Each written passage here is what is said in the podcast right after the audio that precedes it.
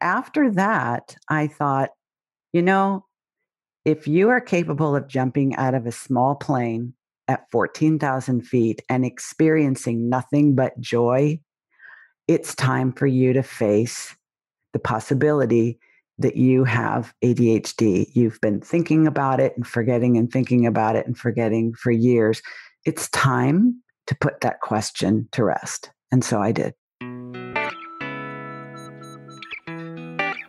ADHD Rewired, episode 176. This is the show designed for those of us with really good intentions, but a slightly wandering attention. My name is Eric Tivers. I'm a licensed clinical social worker, coach, and speaker. The website is ADHDrewired.com. We know that starting is the hardest part so let's get started. But first, let me tell you about this. This very special episode of ADHD Rewired is brought to you by the alumni of ADHD Rewired's ninth season of coaching and accountability groups. Registration for season 10 starts this week. I started the group because I felt so disorganized. I didn't know which direction I wanted to go. And I realized that when I have external structure and a plan, I perform much better. The main reason why I joined this group uh, was because of Eric, uh, listening to your podcast. I joined this group for the time management, very practical skills that I wanted to gain, which I did. I joined the group because I needed structure. I needed to figure things out and I needed help in order to do so. Well, I joined this group um, just to kind of get organized with my time management. I did achieve that. But I think I learned so much more. I'm just so grateful to have been a part of this social experiment because it was, you know, I sort of likened this to online dating in my skepticism level. I was like, ah, I don't know what this is going to be like. But I think, you know, Eric, you stepped it up and you got Slack rolling. I was so proud of you for doing that because when we had interviewed, you were like, I'm thinking about Slack. And I was like, do it. That's awesome. You've provided so many tools that I'll be continuing to live into and revisit and develop and flesh out out over time. Like this is the starter toolkit along with the boot camp. I've got to see a lot of people just, you know, have victories and I've got to see some people really struggle and, and get their uh, face bloodied and just get back up again. And that's inspiring to me. The horse loves bucking me off and it's easier to get back on when you see somebody else doing it first. And like many other people said, living it alongside each other and showing up sometimes with dirt under our fingernails and tear streaked faces. And then rising again and rising strong. And part of the reason why we rose strong, yes, our individual strength, but we knew we were in a safe place to feel what we felt and then to move forward. Rewired works there's a process to it of putting the right people together. I'm not alone, right? There's people just like me and it all has helped me be more comfortable with who I am. I, am on the right path because of this group and what I've learned through the many, many weeks together. It made a huge difference. You know, a lot of the things that we talked about, I, I've had I read about before, but by actually living it with you guys like three times a week, you know, it really coalesced and, and brought it together. And I had so many negative automatic thoughts before that I didn't even know were there. So I think before this experience, I felt like a misfit. Now I know that I'm not a misfit. And I think I think that's the most important thing. I also found with the group a safe space to to try and fail and to express my frustration. And and when I say group, I, I mean this larger group, but also my accountability group as well.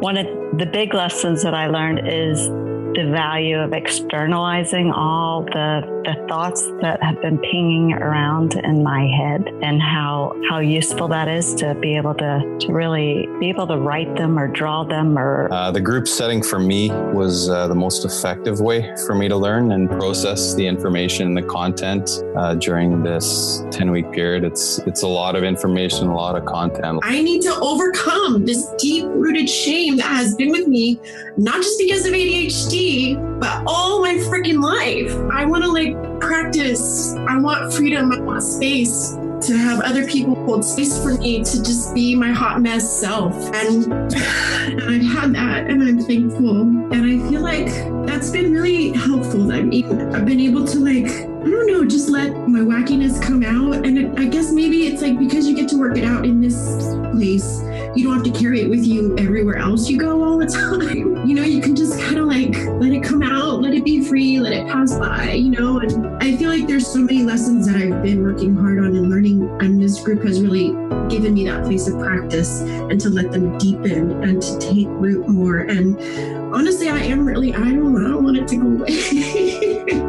I don't want it to go away appreciate the most is having a place of safety and security where there's no reason for me to hide or excuse, justify, or explain, where the people here are automatically going to accept me no matter what. And I know it. I didn't have to vet any of you. Eric did that for me. So I could show up from the very first group and see what it feels like to just be me and to practice thinking that that's okay and enough and everyone else is okay too. And that is such a gift. My goal now, having gone through and learned all that we've learned, and thank you so much for everything that you've taught. I just feel all the learnings that you've had over all the previous groups all culminate here. That it's to do less and to live more. There's no greater takeaway. Those stories can be your stories. Whether you're new to the podcast or you've been listening for a while, ADHD Rewired really is more than just a podcast. We are a diverse community united by ADHD and driven to learn, grow, and connect. Because we can do hard things, especially when we do them together. Come experience the power of group coaching with ADHD Rewired. Join us for our 10th season of coaching and accountability groups. Schedule your registration interview now. Registration officially starts Wednesday, July 19th and will end Tuesday, July 24th. That's only five days. To schedule your free no obligation interview, go now to coachingrewired.com. My calendar is reserved for you. Hit pause on this audio right now. Go to coachingrewired.com and schedule your call. Go ahead, we'll wait for you. That's coachingrewired.com. Did you do it? If you did, congratulations. Starting is the hardest part, and you started. See, we can do hard things. If you didn't do it, it's not too late. Don't get stuck on the wait list. These are the last sessions of 2017. We start August 21st. Sessions are Mondays, Wednesdays, and Fridays, each one hour long. We have three available sections, but they are filling up quickly. As of Friday, July 14th, Section 1, our 10:30 a.m. Central Time section only has one spot left. Section 3 is 50% full. More information is at the website at coachingrewired.com. That's coachingrewired.com. And prepare to get your ADHD Rewired. Rewired. Yep, this is me. guys. Thank you, everybody. Bye, everybody. Love you guys. You all. Love you guys too. Bye for now.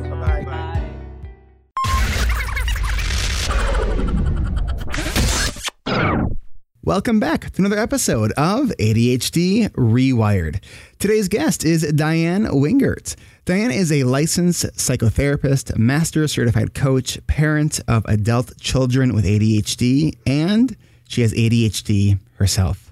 Her diagnosis did not come until the age of 60 after many years of what she calls dancing with denial. Diann specializes in coaching high functioning but underachieving adults with ADHD who are ready to feel as successful in their relationships as they do in their careers and create an ADHD friendly life.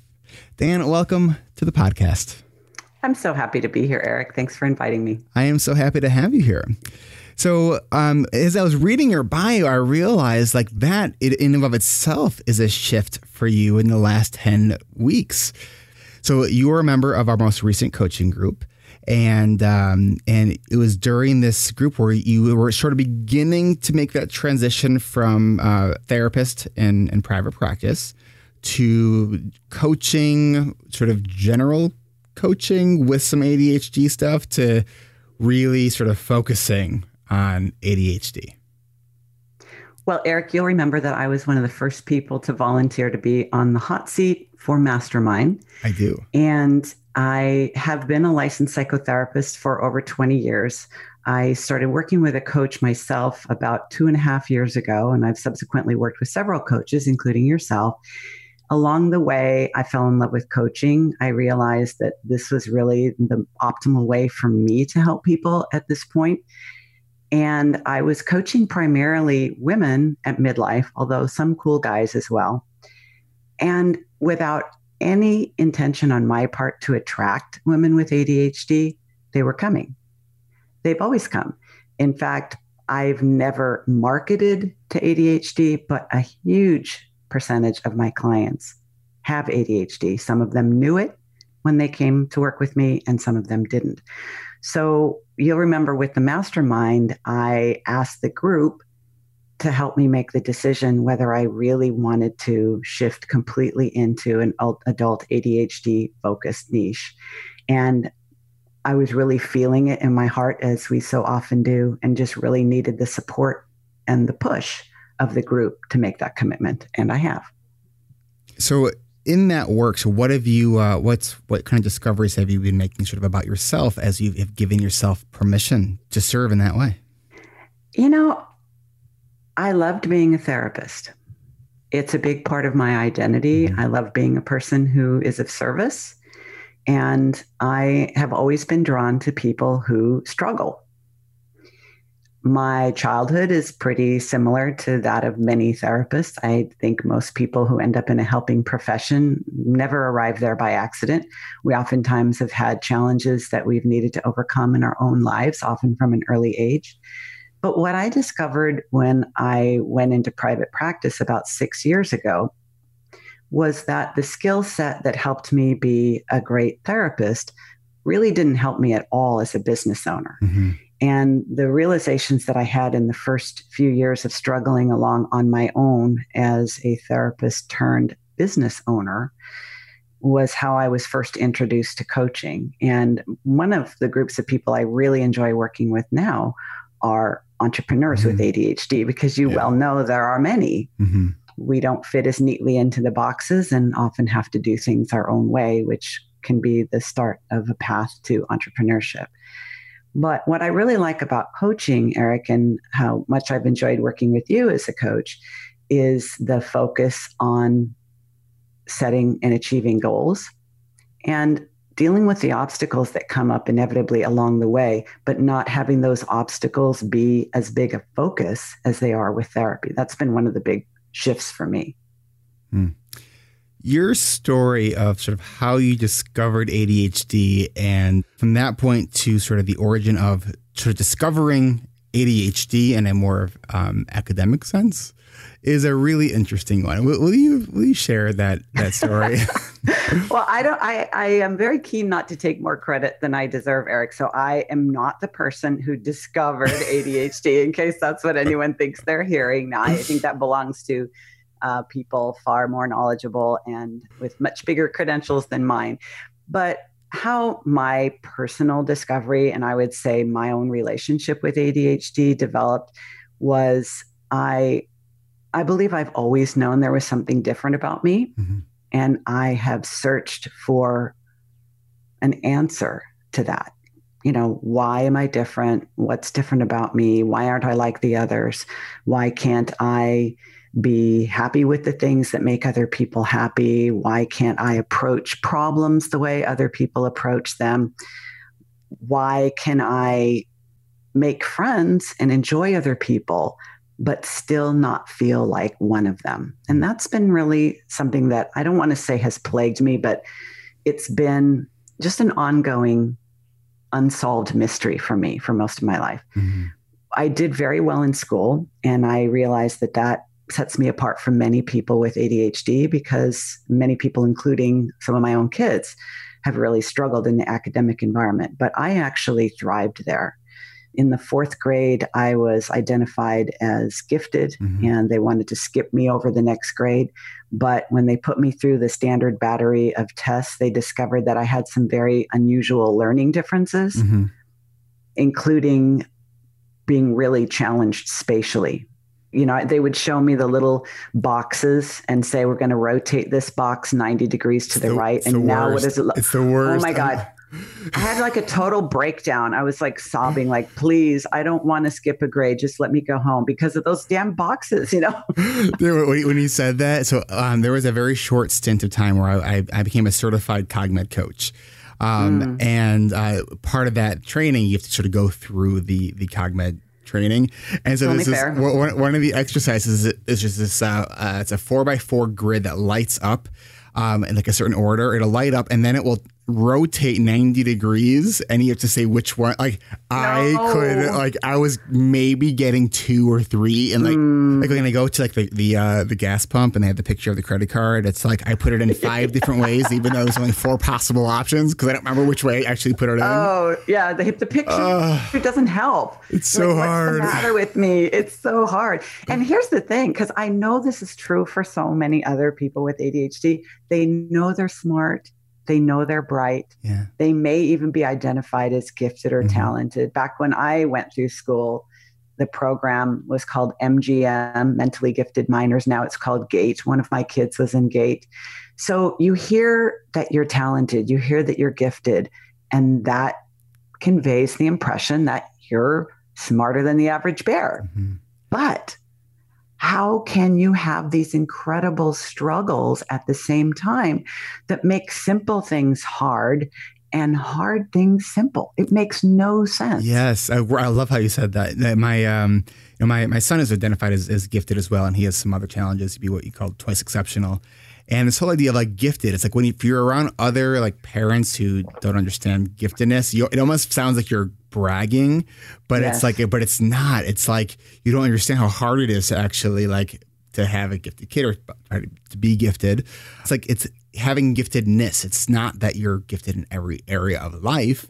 Right. It's it's its own unique challenge, and I almost think that it has a I don't know if reverse stigma is the right way to sort of describe it, but it's like I would agree with that. you know it's like because it doesn't it doesn't mean what it what it mean what it sounds like. Yeah, it doesn't mean what it appears to me. I think there are a lot of labels. I mean, we can talk about labels all day long, but there are a lot of labels that aren't really a great fit. ADHD, for one. I mean, how many people really want to adopt that slogan Yeah. with the words deficit Right. and disorder? Right. Right. And gifted, it sounds like something you want to be. But man, being a kid and feeling different and noticing that you're different and then getting this label that makes it sound like it's every day's your birthday, it doesn't feel that way when all you want is to fit in. Yeah. All you want is to belong. All you want is to be like the others, and you just aren't. I think that's a painful experience Mhm. for kids. And I think the label makes it even more so. I would totally agree with you on that. So now, when you were in, in was it in college or grad school? Weren't you you were studying? You did your So fa- dissertation. fast forward a couple of years. My first career was in medical sales. And I think sales is a terrific career for anyone with ADHD because you are always focusing on the prize. Yeah. And you know exactly what you need to do. You have proof when you've been successful. Mm-hmm. You either got the sale or you didn't. Yeah. So it was very well suited to me. But eventually I got bored, as I always do. And I ended up at that time having a, a car accident that left me unable to work for a while. And I realized that all the driving I was doing all over Southern California was just not something that was going to be possible for me anymore. Mm. So I started doing some volunteer work as I was rehabilitating. And I walked into a local family service agency and said, you know, I, I think I'd like to do some volunteer work. I'm feeling kind of useless. I'm not working right now. And do you have anything that I can do? They asked me if I had any experience with domestic violence. And I said, Well, I, I grew up in an abusive home. Does that count? And they said, You're in. now, this was years ago. And I now I'm really shocked once I've gone through the education and training to become a licensed therapist. I realized, oh my God, they just bas- basically took me off the street. but they let me start running groups for women in domestic violence relationships. Like right off the bat? Well, like I literally went home that day and started studying, and this is pre internet. So I started studying um, everything I could get my hands on about domestic abuse and the, huh. the, cycle of violence. And so I came back and said, All right, so what do you need for me to do? And they just saw how eager I was and how quickly I was able and willing to learn something new. So they said, well, we, we have a group and have at it. So I, that was my introduction to social work. I completely fell in love with it. Next thing I knew, I was in grad school. So you really re- reinvented yourself there. I've done this several times. I, I've had several careers and I have also had more than one marriage. And I this is something I've had a lot of shame about mm. over my life is that I am a person who builds something. And then once it's built and it's in the maintenance stage, I kind of want to go build something else. Yeah. And I, I always thought that it's like, what's the matter with you? Why can't you just stay the course? People are really happy to build something and then just to be able to live in it, so to speak. But I always wanted to take on the next challenge. And for me, that's that's meant several completely different careers. But while I was in grad school, and this was in the early 90s, so I was already in my 30s, and I by that time had three kids, and my oldest son had a lot of struggles. I really knew from the age of two there's something going on with this kid that even though I was a young and inexperienced parent, I just knew intuitively mm-hmm. some, something's going on that shouldn't be. And by the time he was eight, he was diagnosed with ADHD and put on Ritalin, which did help, but it still wasn't enough. And it wasn't until he was 15 years old and struggling with much more significant behavioral challenges that we got to the bottom of things. And it turns out he's actually bipolar mm. and ADHD. Mm. So his life has been very, very challenging. However, when I really started learning then initially about ADHD, because I wanted to be a good parent and I wanted to meet my child's needs and made sure he get the best of care and so forth, I would look at the symptoms and think, hmm, some of this looks kind of familiar. But I just could not imagine that I would have the same condition yeah. as my son when I excelled in the settings where he struggled so much. Yeah. It was just, it didn't add up for how, me. How could this be the same thing? How could it be? Right. But, you know, there was very little, well, I think at that point in time, there was almost no information about adult ADHD no books were written about it. No one was really talking about it. And I was trained at the UCLA Neuropsychiatric Institute, and I began working with a group of boys who had been diagnosed with ADHD and learning challenges. And I started thinking, I don't know how much good this is going to do meeting with these kids for a couple hours a week. Seems like there should be more of a comprehensive program. I'd like to meet their parents and maybe talk to their teachers. So as I was allowed to start talking to the parents, it was like, hey, wait a minute. These parents are saying we didn't think anything was wrong with the kid. We we only we only knew when the school kept calling us. And so I thought, wait a minute, maybe this doesn't go away. And I'm a very curious person, so I really started trying to find out more information, couldn't find much. So I pitched the idea to my academic advisor that I be allowed to do my master's thesis on adults with ADHD. And this is so embarrassing to admit now, but and this is just because you were seeing it in these kids. Yes. Well, I was working with the kids. I have my own son to deal with. Then I met the parents of the children I was working with and I started seeing the signs in them and they started saying, "Yeah, I was always that way." So I started looking for more information on adult ADHD. And when I didn't find it, I, I said, I think I need to do my thesis on this. And I recently came across the thesis, which was buried somewhere. And when I pulled it out and reviewed it, I saw a couple paragraphs under a heading researcher bias. And I identified then, more than 20 years ago, Eric, that I may be biased in my research because I identify with many of these traits mm. while I am not diagnosed with ADHD myself. So I even had enough insight and self awareness to write that and then promptly forgot all about it again. and what I think is funniest about that is how often I hear stuff like that. Like people who who come to me and say, I was diagnosed three or four times because I forgot each time that I was diagnosed yes. prior to that. Yes. Right. Now I realize, oh, that's just something we do. And, you know, honestly, who wants to have a diagnosis, a mental health diagnosis, if they don't have to. And so for me, it was almost like, well, maybe I do, maybe I don't. But even if I do, I'm kind of beating the system, which seemed fun to me to see how far I could go. Mm-hmm. But I really think I was, the part of me I was not in touch with was that I, I really felt it would be shameful and I, I understand now, I've had a lot of therapy and, and a fair amount of coaching. I understand now that it was what I made the diagnosis mean about me that prevented me from seeking an assessment sooner. What do you think it meant like at that time? What was the story you were telling yourself? I was telling myself that it meant my brain was defective, that there, in fact, was something wrong with me, I wasn't simply different, I was damaged. Mm. I was damaged goods. And when you grow up in an abusive household, I was also adopted. And some of the kids that were adopted by my parents were later sent back.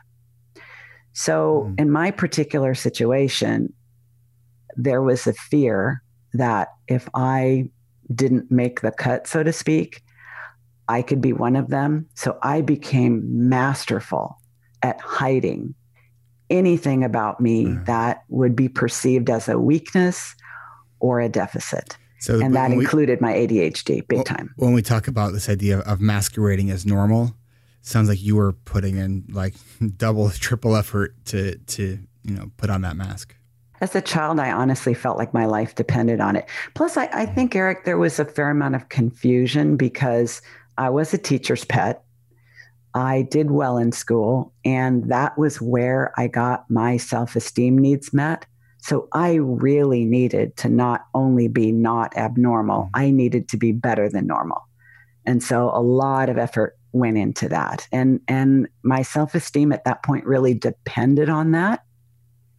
Even though mm. all those traits could probably have been discerned by someone who is really good at discerning ADHD in an otherwise high functioning child. So, what about uh, perfectionism? Big time. you you want to know it's funny though? I didn't actually acknowledge that to myself until I was a member of the ADHD Rewired coaching group. And it was kind of funny because a few weeks ago I said to my husband, so, you know, I think I might be a perfectionist. He was literally bent in half laughing, like the kind of laughing, like slap your knee and gasping for breath kind of laughing. And I thought, wow. So I started asking a few other people, and they're like, duh. It's like, and you know what's funny is when I when I finally was diagnosed a year ago, I've been working with a therapist for on and off for the last three to four years. And I'm one of those clinicians who just believes that a therapist should be in therapy and a coach should have a coach. Mm-hmm. So I was working with this therapist and I told her, You'll never guess what? I was just diagnosed with ADHD. She got this big grin on her face. And I said, Susan, is there something you want to tell me? And she says, Well, you act like I should be surprised. And I said, You're not? And she said, No, of course not. Mm-hmm. I was like, oh my God, I wonder who else knows. And it was just this moment of, wow, I really need to rethink this because here I've been hiding in plain sight all these years. And I thought I was doing such a splendid job of covering it up. But some of them saw through. And I was like, hmm, you know, maybe it's time to just drop the act altogether. And with that, the perfectionism was revealed. And so now I get to start peeling back the layers on that as well. Mm. And I know that uh, I think in the past we talked about that idea of imposter syndrome, and uh, I think it's so common for so many of us. Uh, it's like you know, yeah, I'm doing these extraordinary things, you know, based on what other people say, but you know, internally, like I, you know, it's like if you only knew how hard I was working at it and like how much like I felt I was covering things up to to make it look like, you know, it's and it's when you can sort of let that go. It's sort of like the the analogy of the Chinese finger trap. You know, it's like the, the, mm, the more you yep. pull away, the tighter the grip is, right? When you just sort of lean into it, you can just, you know, it you kind of can gently just pull yourself away from that that that grip. I have to actively remind myself to steer away from the thought, it's too bad I didn't deal with this sooner. Yeah. This would have been really helpful in my previous marriage if I had known this about myself fully, I would have been a better parent.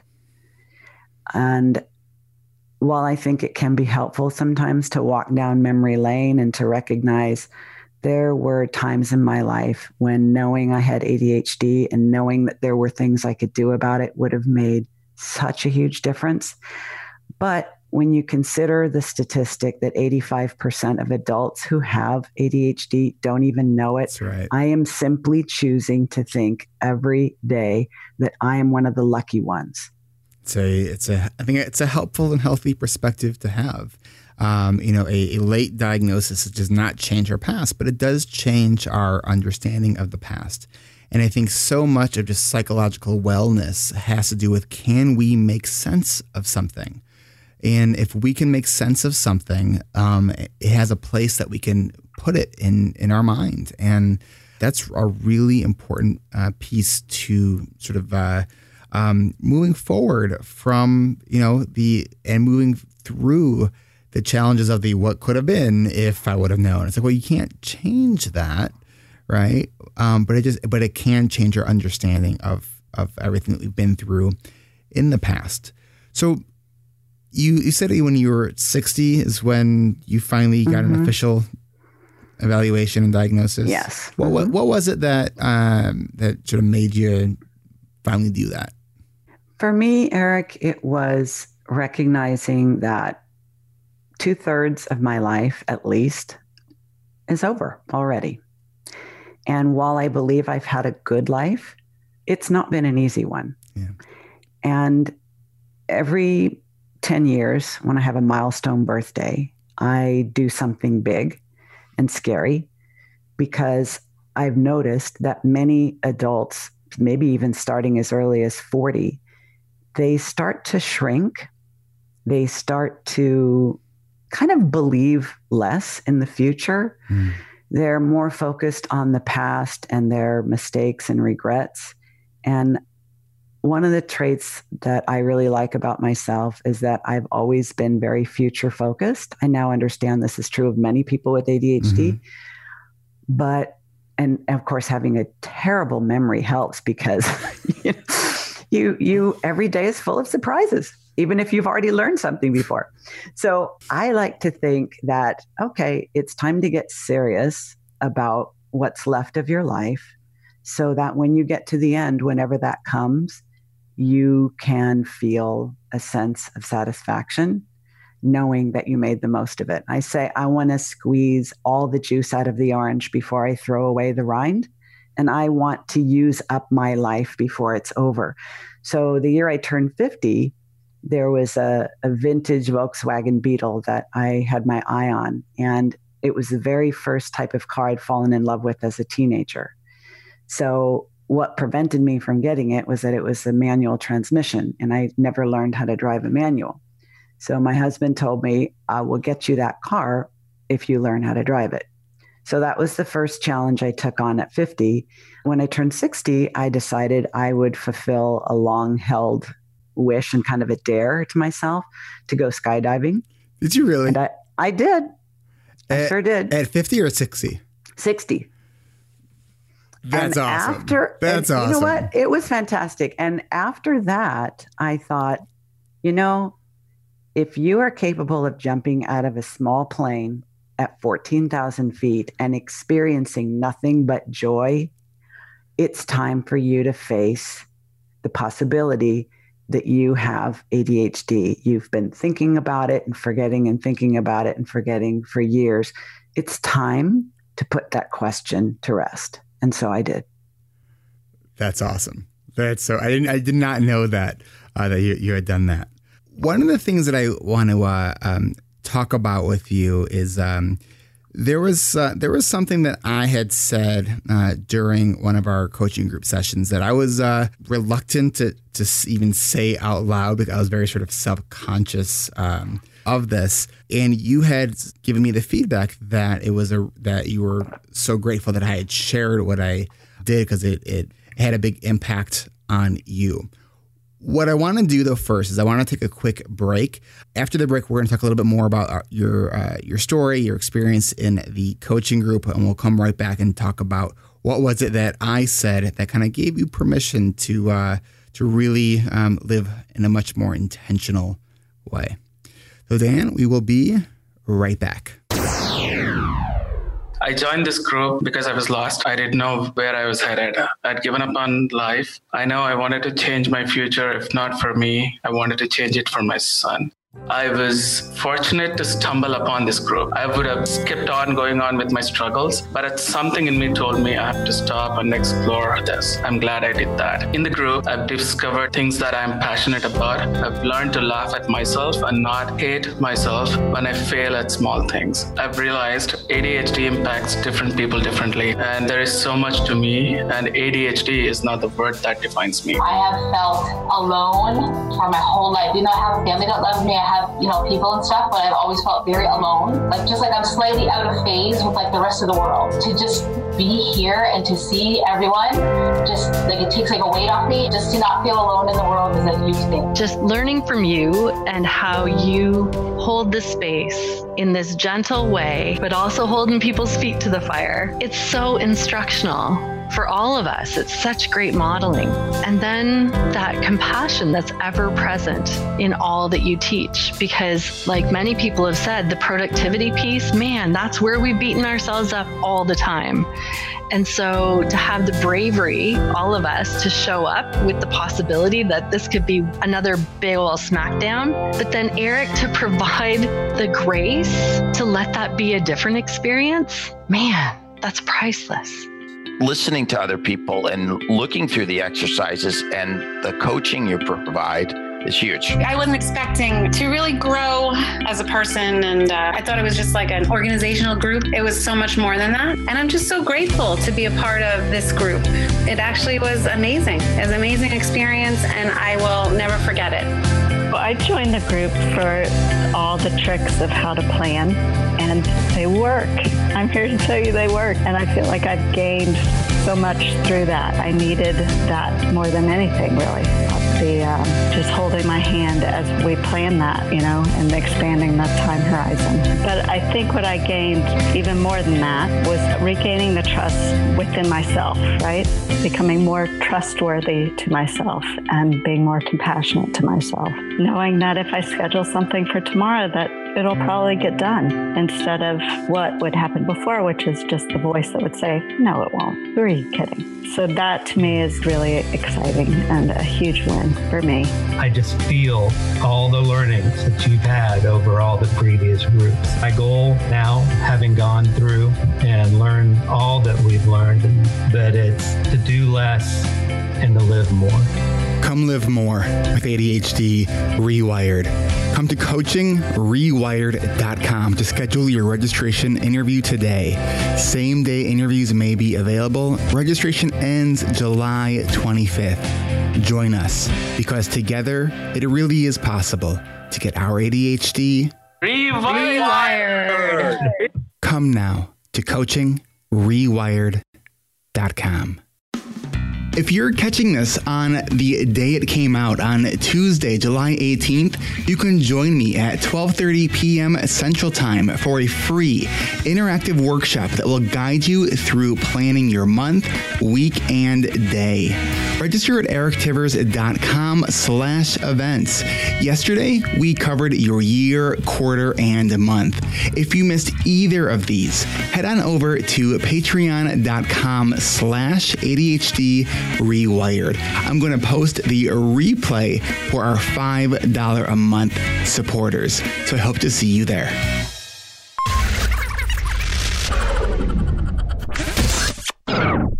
And we are back with Diann Wingert.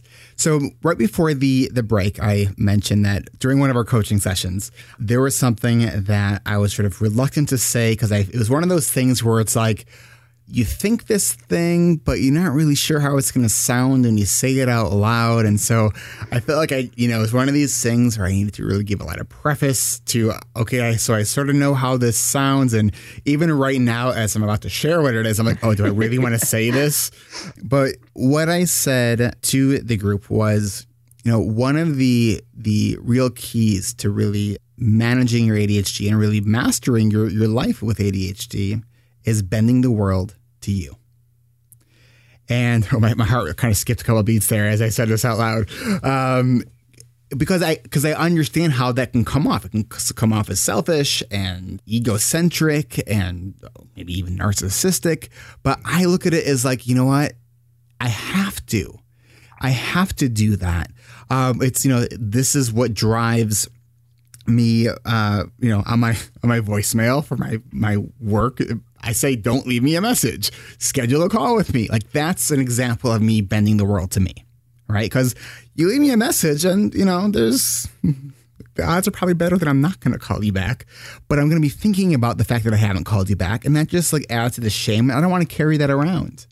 So, Absolutely. so that's one way that I sort of bend it to you. So when I said that, what was your kind of reaction? I remember it very distinctly because I'm a good face reader. So seeing you on the Zoom screen, just as you were about to say it, you had this sheepish look.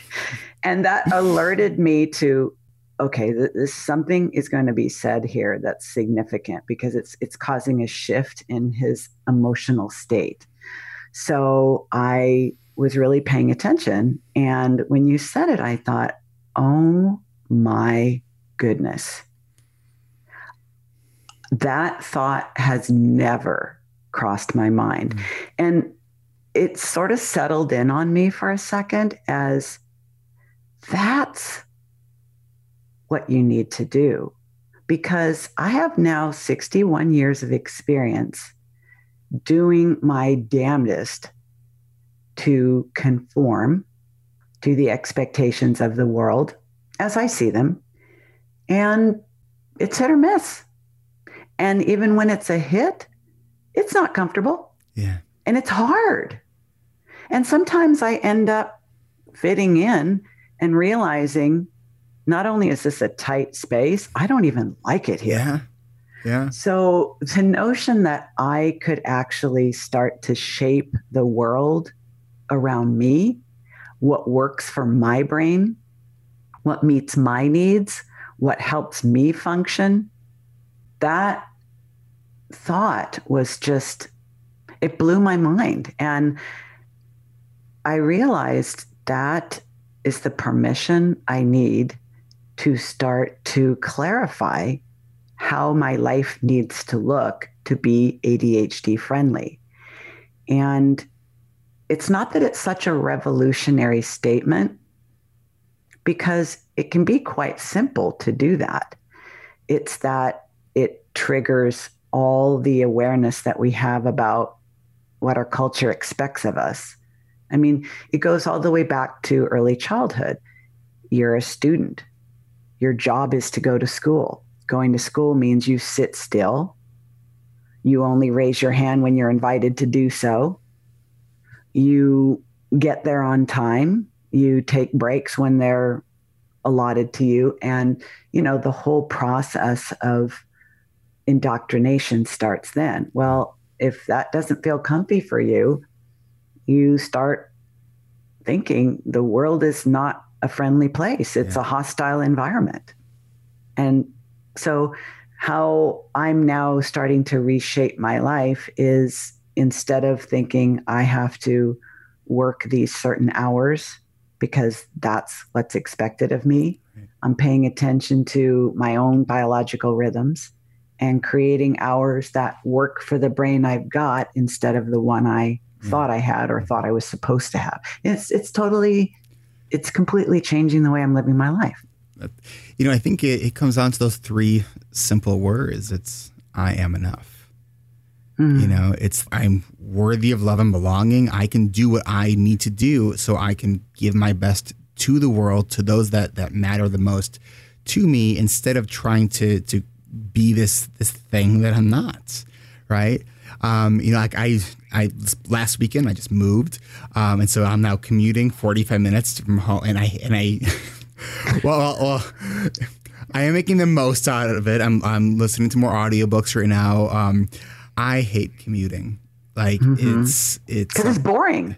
It's you know, I went from a three minute commute where like my like traffic was when someone was backing out of a driveway and I had to like slow it out. Like, and like that was me bending the word. And, you know, when I tell people this, they're like, well, lots of people commute. I'm like, I'm not lots of people. Like, mm. you know, hmm. it's, it's like. Do you actually say that, Eric? Yeah.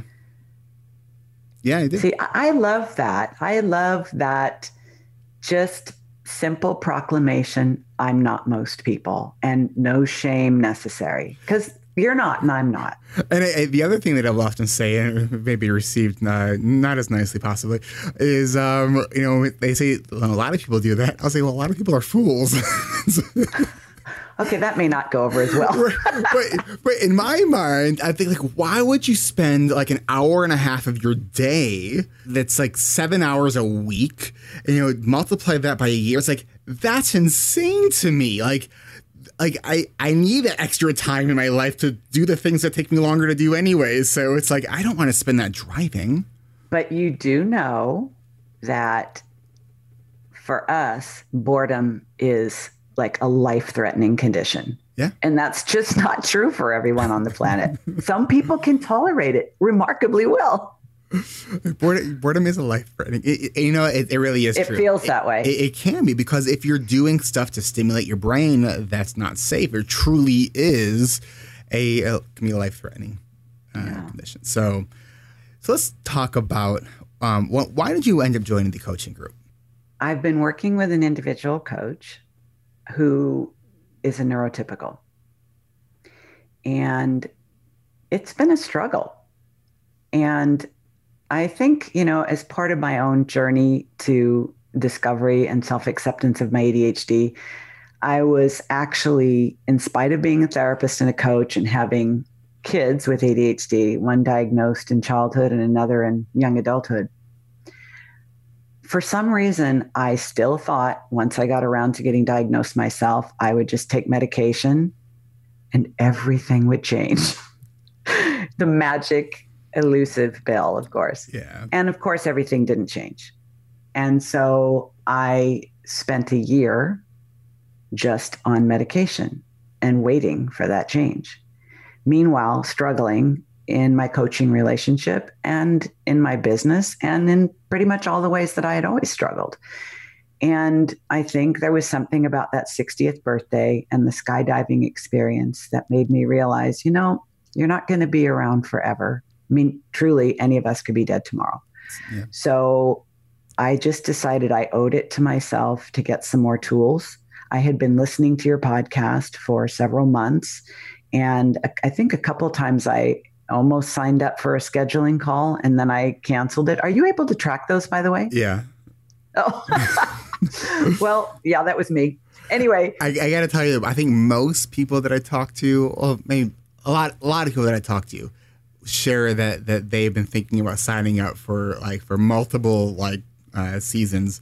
So yeah, it's it's uh, it's not not an uncommon uncommon thing. Well, I think for me, um, Eric, part of it was, you know, just struggling along with a coach who does not have ADHD and frankly doesn't believe it exists. Uh, that, hurts my heart experience. when I hear that. that that's been really challenging. And you know, I went through the whole spiral of maybe it doesn't exist, maybe I'm not as capable as I think I am, maybe this is just some grandiose notion that you know, I haven't re- achieved my potential, but maybe this is what it is. And so that was an interesting experience. But I continued to listen to podcast. I thought about the group. And for me, joining the group meant going public in a way. Mm-hmm. Because even working with an individual ADHD coach, it's a pretty intimate setting. Mm-hmm. And you could keep that information to yourself, your psychiatrist, and your coach. Right. And nobody else. So I understood that joining the group meant I was going to be taking that next step forward in coming out of the ADHD closet, if you will, as well as giving myself the gift for the first time of a community of people who truly got me. That has probably been one of the most transformative things about the group because that's an experience I've never had before. I've been a joiner all my life. I've been in many groups. I was in a sorority.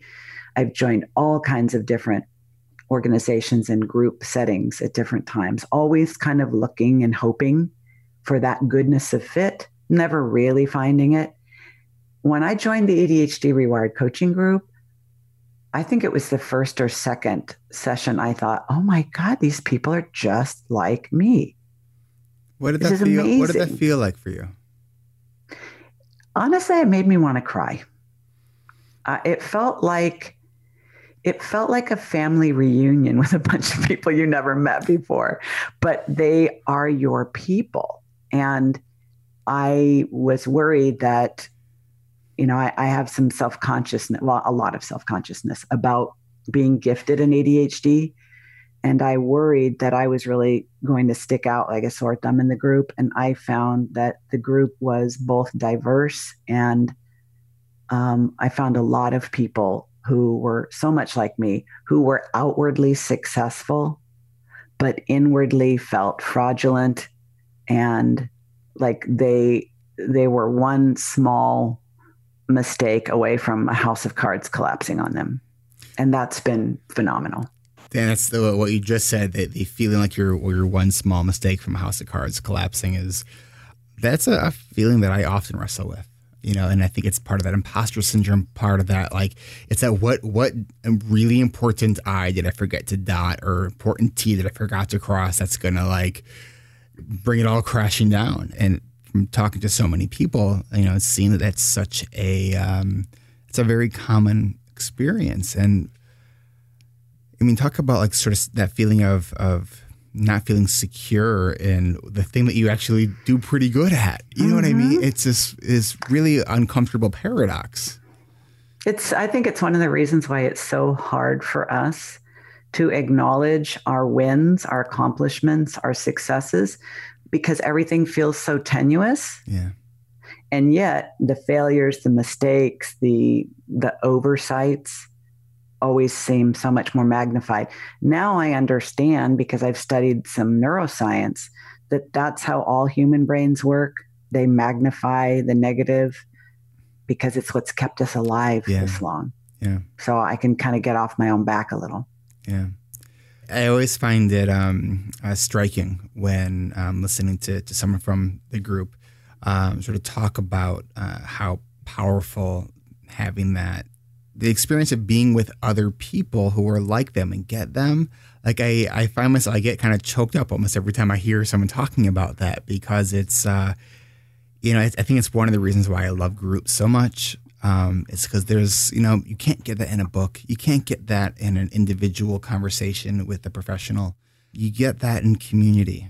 And um, there's there's something that's almost immeasurable about that that I, I, I hope that every listener who's listening to this right now, whether it's in, in one of my groups or in some other group, that they can experience that that that feeling of, of kinship, of, of tribe, of, of um, being connected to people who aren't judging you and who are kind of just like you, even if their stories are different. The the the narrative of that story so similar. You know, you're probably aware that individuals who are adopted, uh, there is a preponderance of people with ADHD mm-hmm. among those who are adopted. there are more unplanned pregnancies among women with ADHD, and um, we're not always good at at uh, thinking through the consequences of our behavior. So, a lot of people who are adopted have ADHD, and so I think for me, part of the significance of being part of the group and seeing myself in others and them seeing themselves in me was particularly significant because of the experience of being adopted and not even growing up with people who looked like me. Mm. So it it's it's been really meaningful.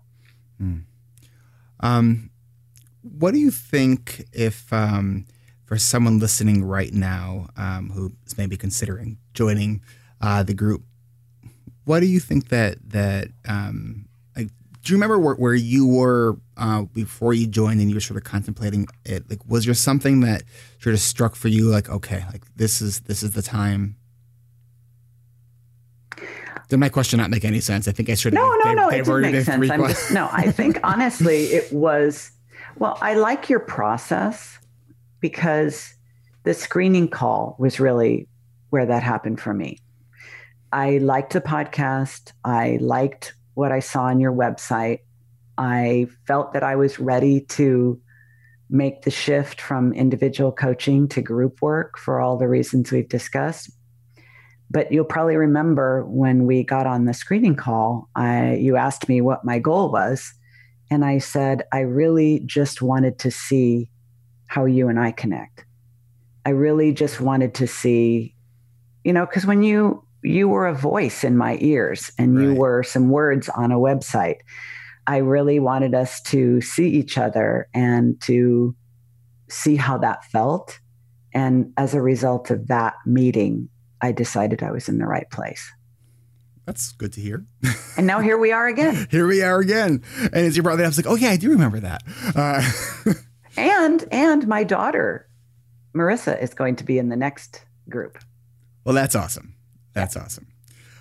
So you said um, that there was a whole like you just was it today, yesterday you developed a, a, a six step system I was going over my notes because you've taught me the importance of planning ahead and not just winging it, even though I've had a good long run with winging it for most of my life.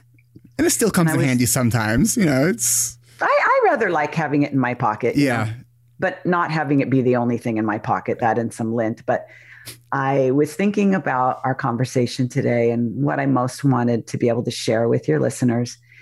And going over in my mind everything that's happened in this past year, deciding to get evaluated, being diagnosed, going on medication, and joining the coaching group, I realized it's really been a journey to self acceptance. And there have been different sort of milestones along the way. So I just jotted those things down. And if you'd like, I can share them with you. Yes. I'd love to hear that. So I'm just thinking of this as these are kind of milestones on my path to self acceptance. And the first one for me was really making a very conscious decision about what the diagnosis means about me, which meant I really needed to go back and reevaluate my belief system about myself and taking the diagnosis into account and deciding that it did not mean that I was defective or damaged I was simply different, something I'd always known.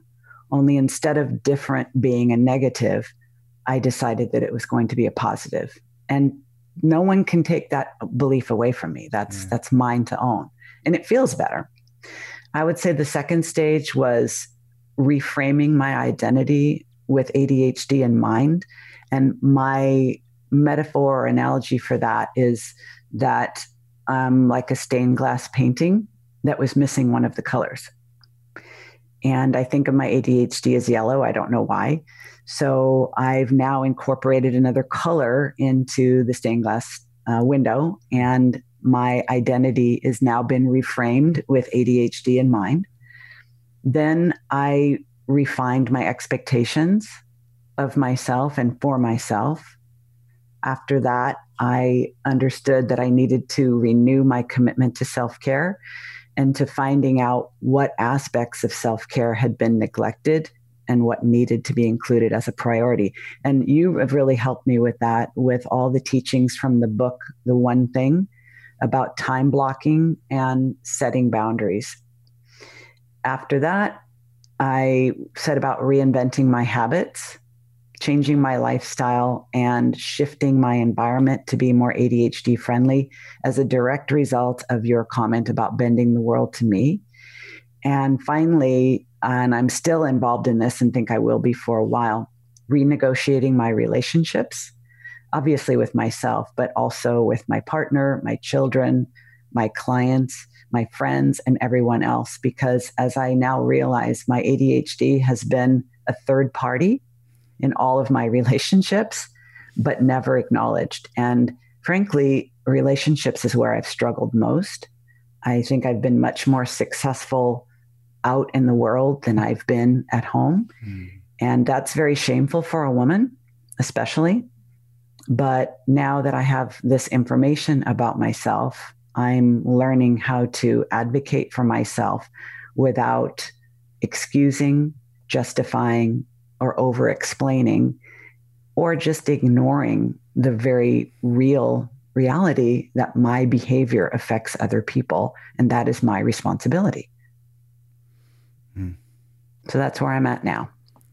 Thank you for sharing that. Of course. Now, you're starting a podcast. Yes.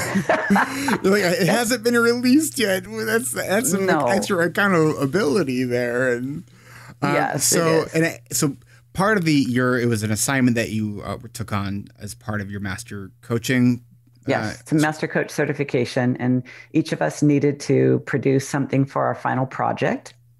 So I decided I would release a podcast for women with ADHD over 50. And uh, do you have a name for that podcast yet? ADHD Woman Over 50. there you go. There you go. And uh, when do you think that's going to be released? Well, it first has to be submitted. Yes. And it has to be approved. And then uh, if it doesn't meet approval, whatever, reworking. But I am also in the process of mapping out my coaching program. And I do want to say that I really like working with men too.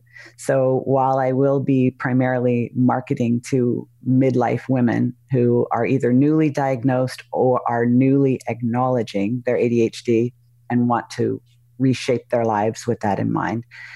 I like working with guys too. I've raised a couple of sons, and um, so I don't want to exclude them. But my my group is predominantly women because the majority of us don't get diagnosed in childhood, and there is a huge number of women who don't even suspect they have ADHD until after 40 or 50, and many of them are diagnosed incorrectly before that. Yes. So I think that's a place I can really be of service and a place where my own story really resonates. Oh, I, I think you're going to to really change many lives. Very happy that our, our paths have crossed where where they uh, where it did. So, Diann, where can people sort of find out more about you and you know check out maybe your, your podcast once it's released because it, it's this will be really so we're recording this on uh, uh, June 29th. This is going to be released, I think, the second week in July, I believe. Are we close to release? My master coach project is due July 12th, so I don't think it's going to be approved in time. But when it happens, you will be one of the first to know.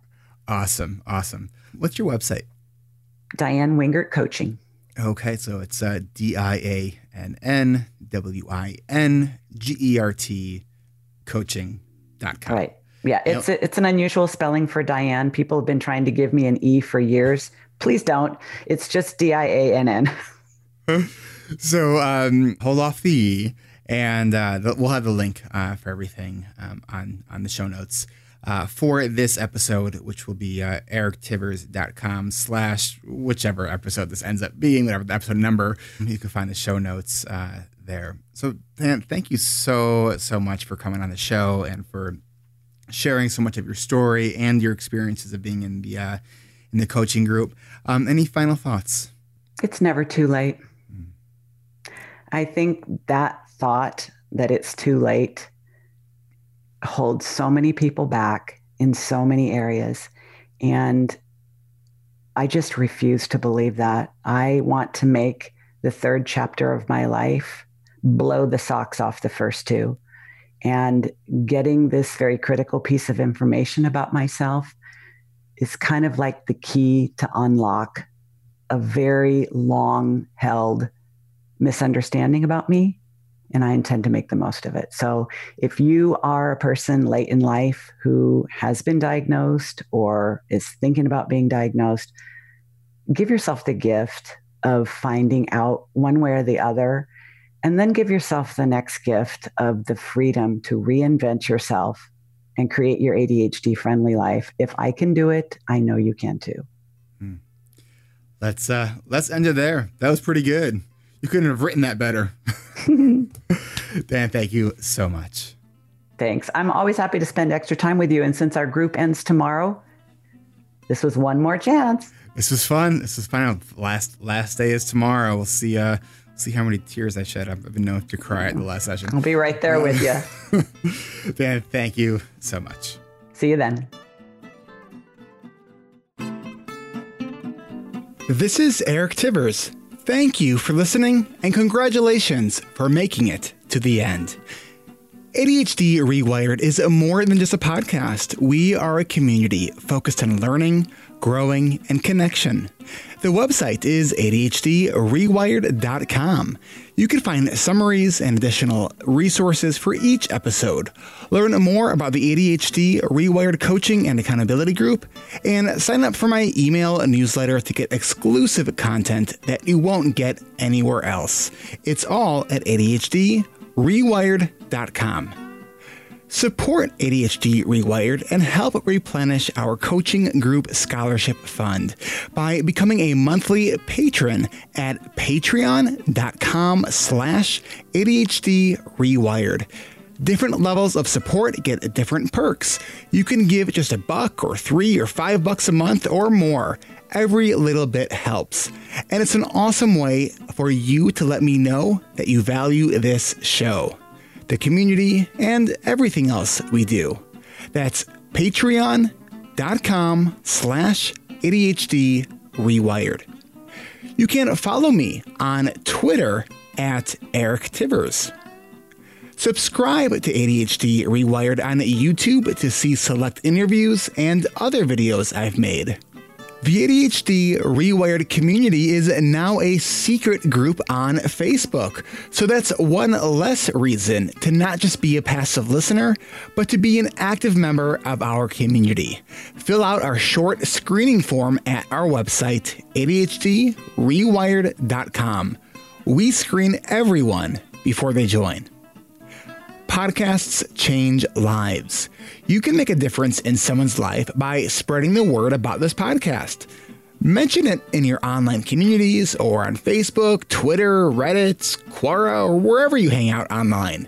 And be sure to share it with your friends, your family, your clients, as well as your coaches, therapists, and doctors. If you're a member of CHADD or any other ADHD support group, be sure to tell them about this podcast. You can even show them how to download it on their phone or even do it for them. And if you really love this episode, please hit share on your podcast player. I'm only one person, and I count on you to help me spread the message. One of the biggest things you really can do to support this podcast and to help other people discover it is to leave an honest rating and review on the Apple Podcast app or on Stitcher or any other podcast app that supports and accepts ratings and reviews. Looking for more ways to listen and learn? Get a free audiobook and a 30-day free trial at Audible by going to audibletrial.com slash ADHD Rewired. Need some ideas on where to start other than Brene Brown's Gifts of Imperfection, Daring Greatly, Rising Strong, or her six-hour recorded workshop, The Power of Vulnerability? Then I would recommend The One Thing by Gary Keller. Oh, and if you by any chance know Brene Brown, please let her know how grateful I am for all of her work and what she means to me and the ADHD community, and that she's welcome on my show anytime. And in the one in like 7 billion chance that Brene, you're listening, please come and be a guest. Thanks. This is Eric Tivers reminding you keep learning, keep growing, and keep connecting. And no matter how hard it all feels, Remember, we can do hard things. Until next time.